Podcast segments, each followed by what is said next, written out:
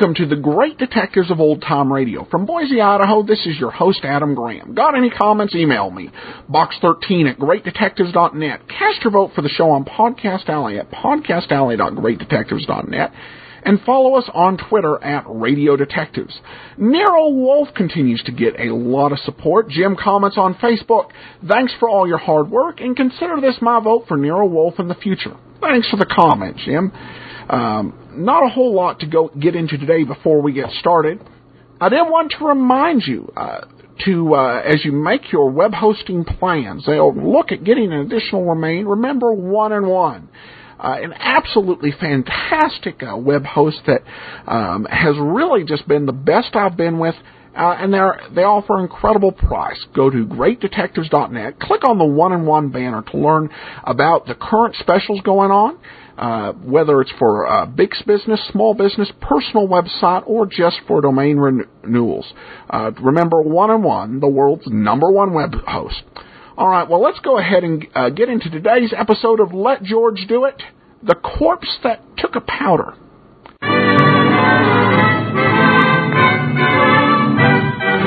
Standard of California, on behalf of independent Chevron gas stations and Standard stations throughout the West, invites you to Let George Do It. The Corpse That Took a Powder, another adventure of George Valentine. Personal notice. Danger is my stock and trade. If life's tossing curves you can't handle, you got a job for me, George Valentine. Write full details.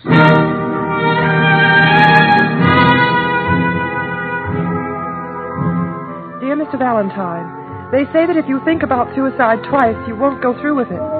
Well, I've thought of suicide over and over again. Tomorrow evening, I'm going through with it. Unless by then you can find some way of freeing me from this horror and the fear that's driving me to this. Hurry. Please hurry, Mr. Valentine. I need somebody's help so badly. I need somebody's help so badly. I'm desperate. And it's signed Marcia Palmer, Afton Apartments 4A. All right, Brooksy, we'd better get on our bicycles. Wait a minute, George. Huh? Well, don't you think this note sounds, well, a little hysterical? Offbeat? Yeah, that's what I meant. Come to think of it, let's change that to motorcycle. Well, I meant something else. Why don't we telephone the Afton Apartments? Tell the young lady just to stay put till we get over there. Uh-uh, Angel, too much of a chance. Suppose we aren't persuasive enough. It might rush things along. Well, still, I it may think- not be easy to explain a great horror of fear in so many words on the phone. Yeah, well, maybe you're right. So come on, Brooksy. There's only one way to tell.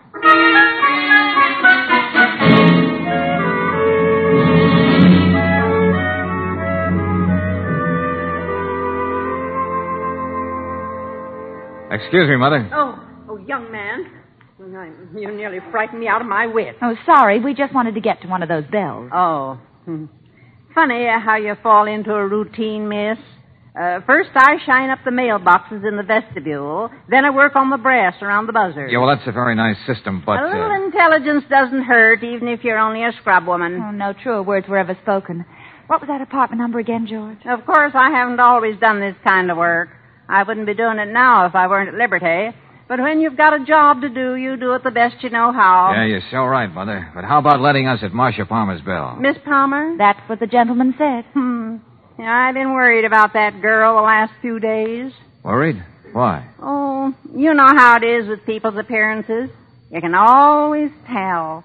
She's afraid of something. Yes, sir, afraid. Uh huh. Well, we'll try to take care of that. Which one of these bells do we ring? No, you don't have to press the bell. Just take the elevator up. It's self-service.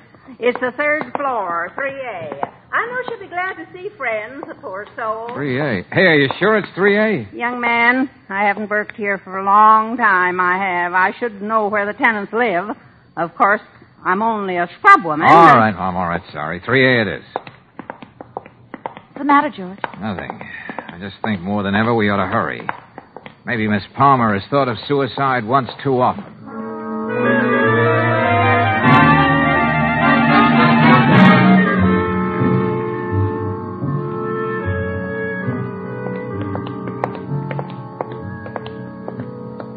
Here we are, George. 3A. Yeah.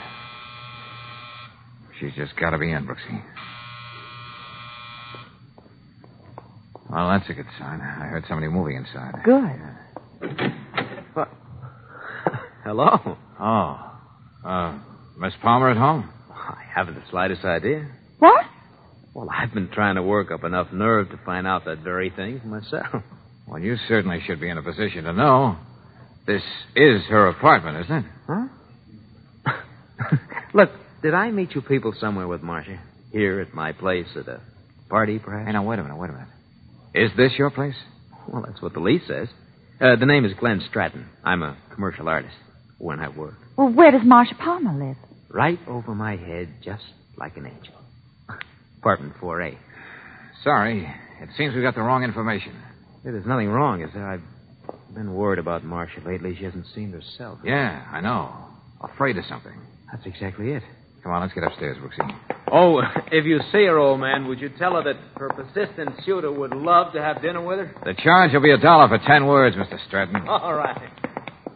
Come on, honey. No use waiting for the elevator. Mr. Stratton is quite a boy. Any minute you expect him to step back into Esquire. Yeah, that's right. I wonder why Mother down in the vestibule gave us a bum steer about the apartment number. If anybody, she should know where people live in this place. Well, let's be charitable and say she's slightly pixelated. This must be it. Here, Angel. I better try it again.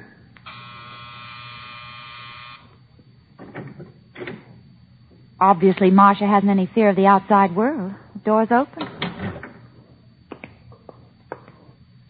Miss Palmer? Let's try the living room. oh, Did you say living room, Brooksy? she's. Yeah, that stuff all over the front of her isn't red ink. Oh, George, maybe we better. Ah, Brooksy, don't touch. But this I- is a deal for the police. Anyway, she was considerate enough to leave a note right here by the gun. Oh. What does it say? Please forgive me. I hope this doesn't hurt anybody too much. But I really can't go on any longer. Marcia, Oh, maybe if we'd come sooner. she must have a telephone somewhere around here. Usually they belong on desks. Oh, maybe it's in the bedroom.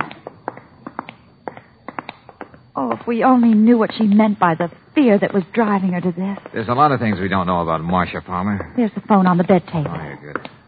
I don't know how I'm going to explain this to Lieutenant Riley.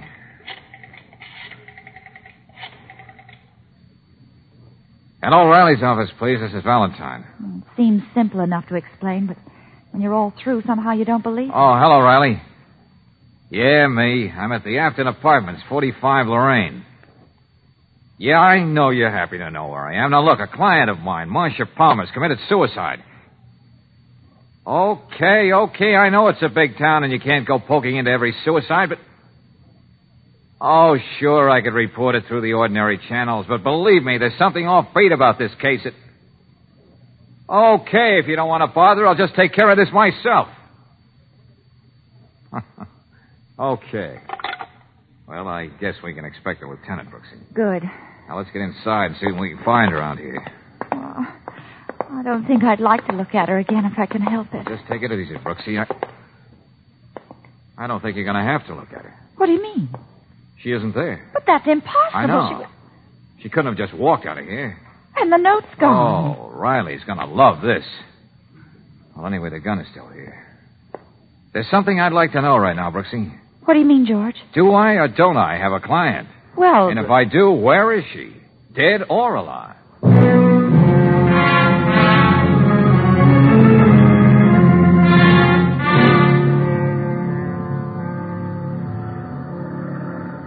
Oh, hey, you.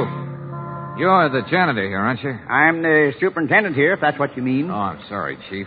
Uh, not that I believe anything like this happened, but uh, did you notice Miss Palmer leave the building within the last few minutes? Oh, the model? oh, whatever she was, did you see her? No, and I've been working on this lawn for the last half hour. And if she did, I certainly would have. Young lady, did you say whatever she was? Skip it, Chief. Now, did you see anyone else come out carrying a, say, a large bundle and driving off with it? Nobody. This is a very quiet time of the day around here. I see. Hey, look, who are you people anyway? Say, I want to talk to that elderly lady who cleans the halls for you. And have you understand that I do every stitch of work around here myself? That's why it's so neat and clean. But we talked to a scrub woman when we came in. In the flesh. We don't have a scrub woman here. The way I keep this place, you can eat off the floor. But I just... We have no scrub woman.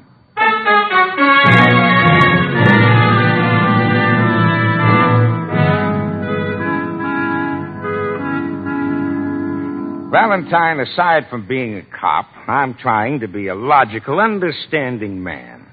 When you tell me there was a girl sitting in this chair when you came in and she committed suicide, Mm-hmm. natural curiosity makes me ask one simple question.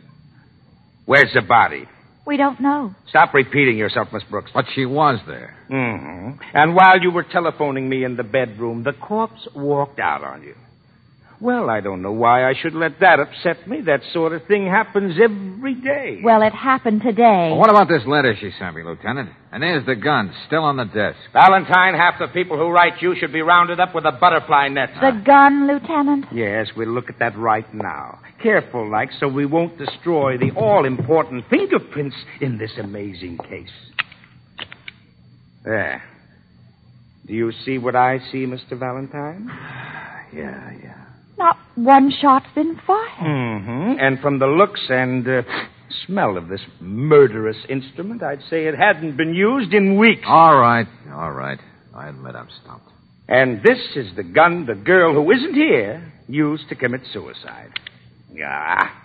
How do you know she was even dead? Did you examine the body? That's not fair, Lieutenant. You know you're not supposed to touch the body. And where is this this female Harvey who loves to polish mailboxes and doorknobs, but who doesn't work here? Don't rub it in, Lieutenant. But I'm going to find an answer to this. Oh, it's all yours. I'm going to have one of the boys track down your Miss Palmer for you, but if you ask me, my friend, somebody's taking you for a ride. Well, if you ask me, my friend, it's Marcia Palmer who's been taken for a ride.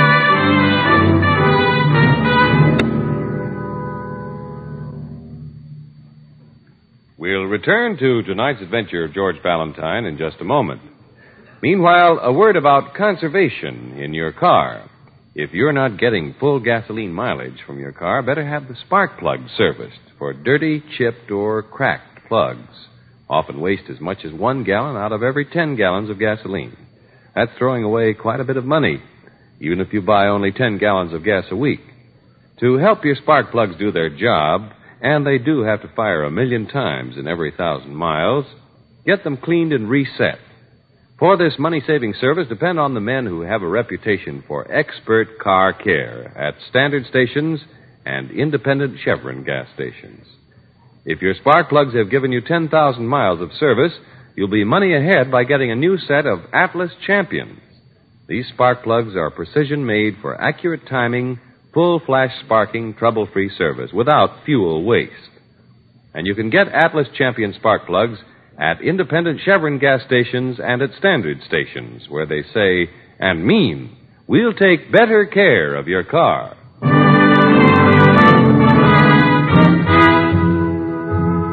And now back to tonight's adventure of George Valentine. Well, a young model threatens suicide, so you darn quick get over to her apartment. But she's already dead.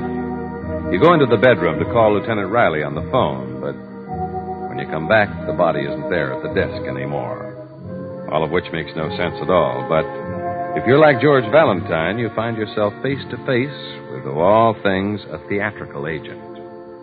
No, no, no, Max. None of the ladies in these pictures is the one I'm looking for. Ah, what are you saying, Georgie? Every one of these ladies spent the better part of their lives scrubbing floors in front of audiences. Yeah, I'll take your word for it. But would you... Edna Tremaine. Look at her there. In one place, she spent two full acts on her knees scrubbing floors to send her son through medical school. Uh-huh. And then, in the third act, when he's the president of the same medical school, he passes her in the corridor. You don't even recognize it. Pathetic, ain't it? yeah, I'm all choked up, Max. But will you listen to me? Uh, wasn't I all the time? No, I told you I feel pretty sure that someone hired a woman and a darn good actress to play the part of a phony scrub woman at the Afton Apartments today. Ah, how can you be so sure she was an actress, Georgie? A phrase she used, Max. She said she only worked there because she was at liberty. Now, that's a theatrical term. You know that. At liberty. oh, I hate those words. The more I hear them, the more money I don't make. Come on, come on. Think hard, Max. I described it to you. She has a thin, hatchet like face, with eyes that tried to smile at you, but you couldn't quite believe it. Wait a minute, Georgie. I got a few more pictures. Uh, people I ain't used for years. I'll let you see them. Hold it till I call my secretary. Who am I kidding? I ain't got a secretary. Oh, oh, same old Max. Hey, there's room for ten bucks on the expense account if you can be of help. Must be down here in this drawer. Here, take a look, Georgie. Okay, all right. No, Uh, that one it wouldn't be. Very versatile. Well, it's strictly burlesque. Hey, hey, wait a minute. Who's this? You recognize her? She's the one, all right. What's her name? Where does she live? I'll get you that information in a minute, sir. I'll just get my secretary. Max? Yeah. Who am I kidding? Well, I used to have a secretary. Anyway, on the back of it, it says her name is Amy Randall. Address? Hotel Raleigh, character parts, all dialects, glad to audition, age over 21. they all say that. Okay, thanks, Max. I think I found just what I want.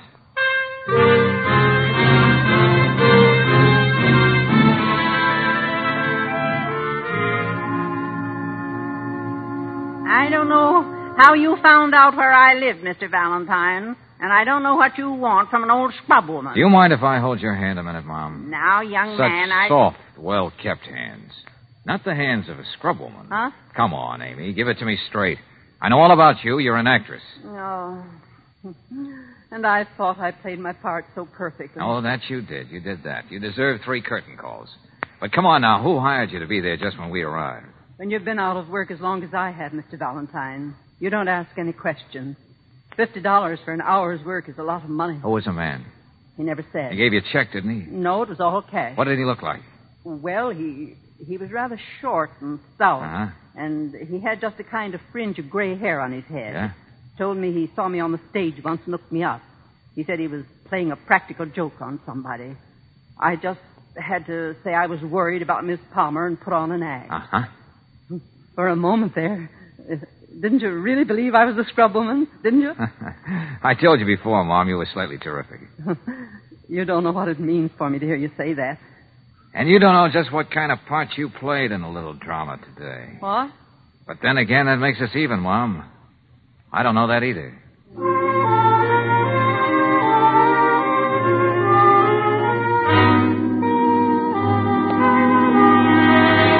All right, all right. If that's the way it has to be, the three of us will sit down here in the lobby until Miss Palmer gets home tonight. I don't know why you're here at all, Lieutenant Riley. I thought you were convinced that this was all a weird joke and somebody was taking George for a ride. Well, uh, uh, Practically your own words, Lieutenant. Valentine, I can handle you alone. And Miss Brooks, I don't have too much trouble with you either. But when both of you gang up on me like this, I. I... Yes. Well, the truth is we haven't been able to find the Palmer dame all afternoon. And I just didn't put one man on the job, but six. I covered all the places she usually hangs around, too, and nobody's seen her. If you just stop blustering and pouting, Lieutenant, I'd like to say thanks for coming back. Yeah? Well, I'm not doing you any favors. Every time you get a case like this, I get a headache. Let's say I'm here just because I can't afford to buy any more aspirin. Well, how do you figure it, Lieutenant? Somebody went to a lot of trouble to hire an actress so she could create an appropriate atmosphere for the so-called suicide. I know, Miss Brooks, I know. Lieutenant, Lieutenant Riley. Stratton, I told you the first word I got about her, I'd let you know. Oh, thank heaven you're still here. What's the matter with you? What happened? She, she, she she's up there. Miss Palmer? Up where? In her apartment. She, she's sitting there at the desk. I thought for a moment she'd speak to me, but she didn't. Okay, She- she don't didn't. fall apart. Let's have it in clear, simple language. Huh? In words of small syllables. She, she's dead. She killed herself.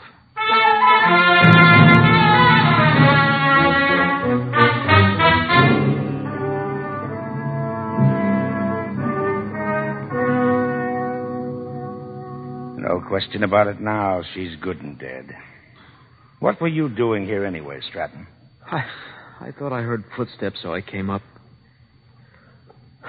You see, we'd, we'd had a little argument last night. I just wanted to tell her I was sorry. What kind of an argument? The kind two people have when they love each other. No reason for it, but I don't know when you want to make up for it. Suddenly it's just too late. All right, Stratton. We'll talk about that sometime later on. But why the fake suicide this afternoon? And then to come back here tonight and go through the whole thing for keeps. Hey, this might mean something, Lieutenant. What's that? There's a smear of blood on the light switch over there. Oh, I must have done that. You see, it was dark, and fumbling for the light, I, I must have touched the desk first. Didn't even notice it because as soon as I This saw it, I uh, just... gun on the desk, the one Miss Palmer used. Have you ever noticed it around here before? Yeah. I told Marcia she was a fool to keep it around, but she had a license for it, and she felt she was safer with it. Any reason why she should write me a letter like this? Go on, Stratton. Take a good look at it.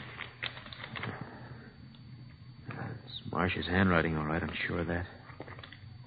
I, I, I can't understand what she could have meant. Didn't you yourself say she seemed af- to be afraid of something? I said she looked as though she did, and she really did, but I, I still don't know what it could have been. Okay, Valentine. I know there might be a lot more to this, but for the time being, I've got to accept the obvious. Obvious, he says. Miss Palmer wrote you a letter threatening suicide. She went through with it. That's all we've got to work on for the time being. Oh, uh, Stratton. Yes, Lieutenant. Be at headquarters at 10 in the morning. We want to get your story down straight. That happens to be a very convenient hour for me, Lieutenant. You see, I'm unemployed. Oh, uh, one more thing, Stratton. Yeah. Marcia was a model. Where did she work? Oh, she modeled clothes for a big firm downtown called the Mode Moderne. Uh huh. Which brings me to you, Brooksy. Huh? I fail to see the connection. We'll talk about it later. But you also have a date tomorrow morning at 10.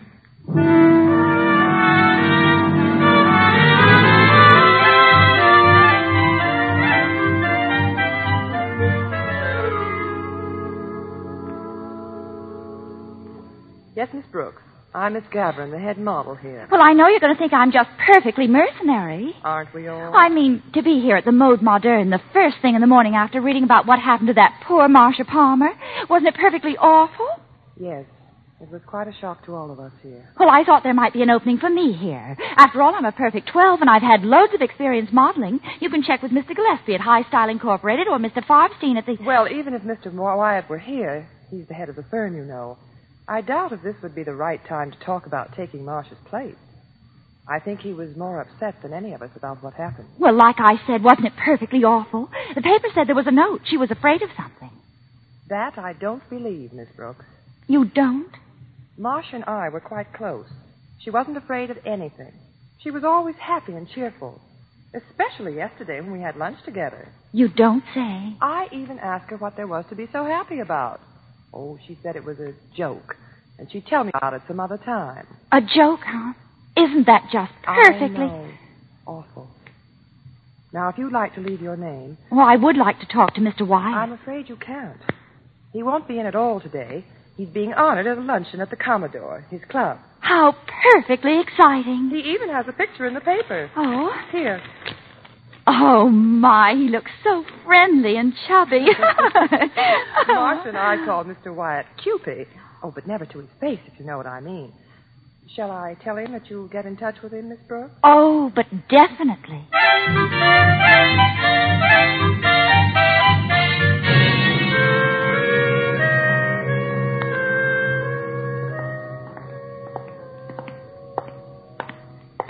Well, your little interview at Mode Moderne, Angel, only makes this case screwier than ever. Well, as soon as I heard about Mr. Wyatt and saw his angelic countenance in the paper, I thought he might fit in somewhere. Yeah, short, chubby little man hired our actress friend to play scrubwoman.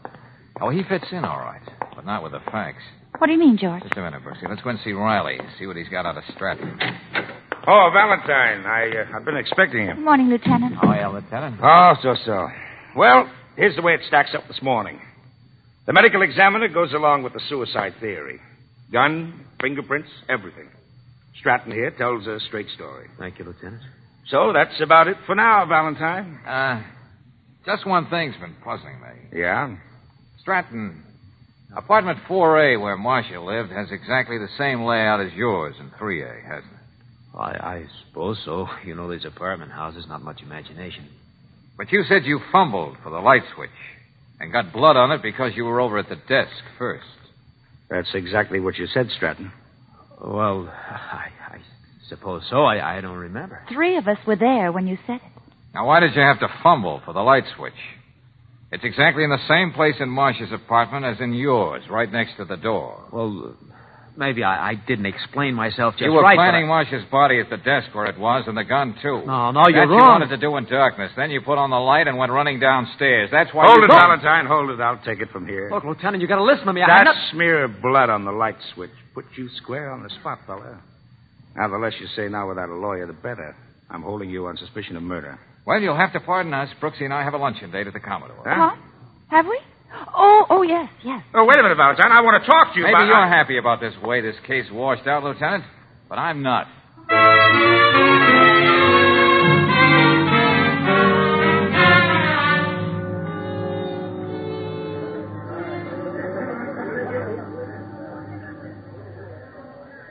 Come on, keep talking, Mr. Wyatt. I, I, I don't know what to say. I should be inside in, in the ballroom, Mr. Valentine, ta- talking to the fellows. How can you even think of your silly club now, after everything that's happened? All in all, it was a pretty elaborate job. Even hiring a character actress to build suspense. Yes, I, I, I, I tried to think of everything. You did. Oh, it was a clever stunt, all right, getting Miss Palmer to write that letter to me. It amounted to a suicide. I knew I couldn't afford to overlook a thing. I, I'm sorry. Sorry I ever got involved in the whole mess. Okay, Mr. Wyatt, don't take it so hard. You better get back to your luncheon. And, uh, oh, yeah, go easy on the cream chicken.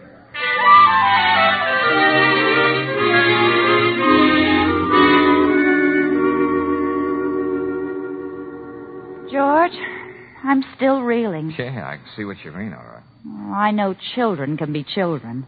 But a grown man like Mr. Wyatt. Oh, not a mere man, Angel. The new president of the Liars Club, being honored at the Commodore, no less. Hmm.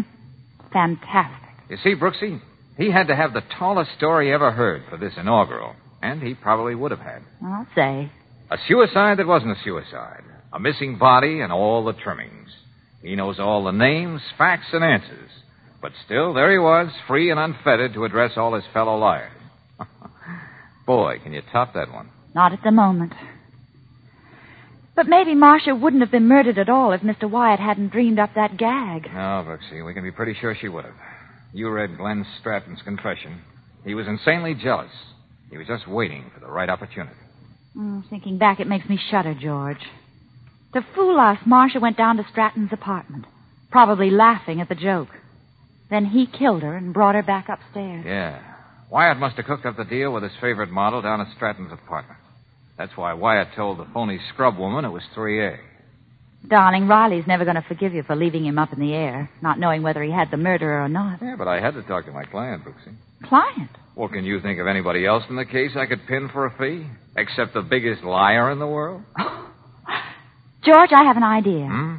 Let's present him with a bill that will make even Mr. Wyatt scream, It's a lie!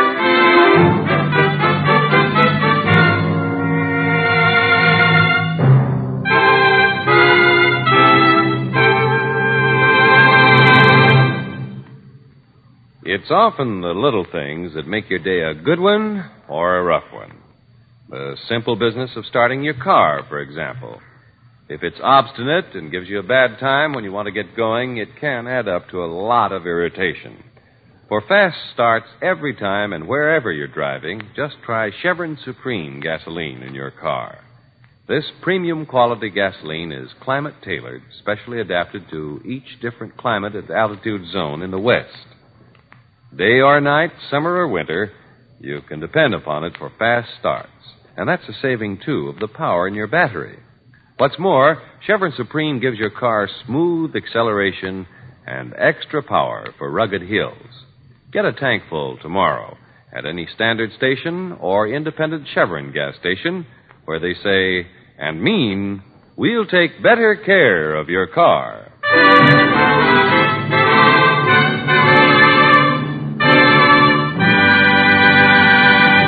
Next week, when you tune our way for another adventure of George Valentine, you'll hear. Hey, look, Barney, what was the idea of dragging me into this doorway when that car came up? Boy, Mr. Valentine, did you see him turn around and beat it when he started getting to work? What son? works? What happened? Oh, we figured you might be followed when you left the Swede, so the Bearcats were ready on the roof with ash cans, bricks, cans of garbage, stuff like that. Boy, they let him have it. I suppose I should say thanks. Ah, nothing to it. Say, uh, what'd you find out about Danny? Uh, nothing much, kid. Except that there are at least two characters who do anything to keep me from finding out. Well, don't you worry. They won't. Not with the Bearcats on the job.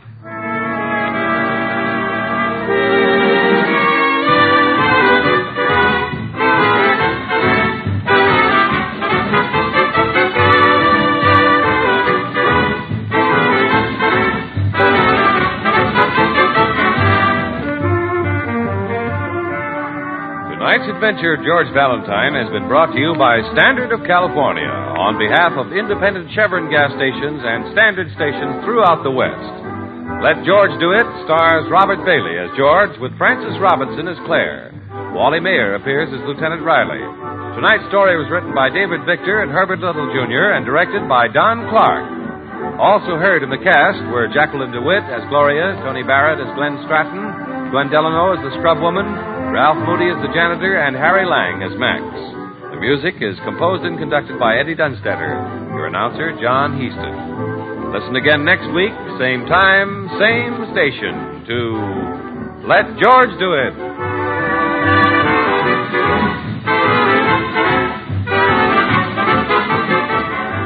This is the Mutual Don Lee Broadcasting System.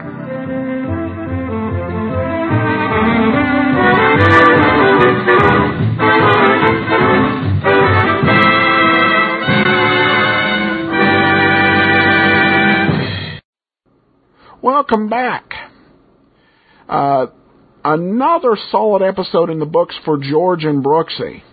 Got a comment off of uh, Podcast Alley. Uh, my wife and I have been enjoying your detective podcast each night.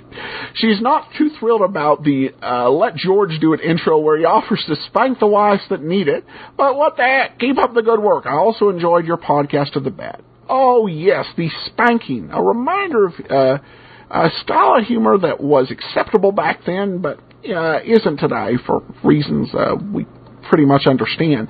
Um, of course, as Let George Do It became more serious, that reference disappeared along with the dog walking. I'm glad you enjoyed the bad. I haven't gotten as much feedback on, on that one as I did uh, Sherlock Holmes and the Secret Weapon. All right, well, that'll actually wrap up today's show. We'll be back tomorrow with an episode of Sherlock Holmes, and next week we'll let George do it on Wednesday. You have any comments, email me at box13 at greatdetectives.net. Cast your vote for the show on Podcast Alley, podcastalley.greatdetectives.net, and become a fan of the show on Facebook, facebook.greatdetectives.net. From Boise, Idaho, this is your host, Adam Graham, signing off.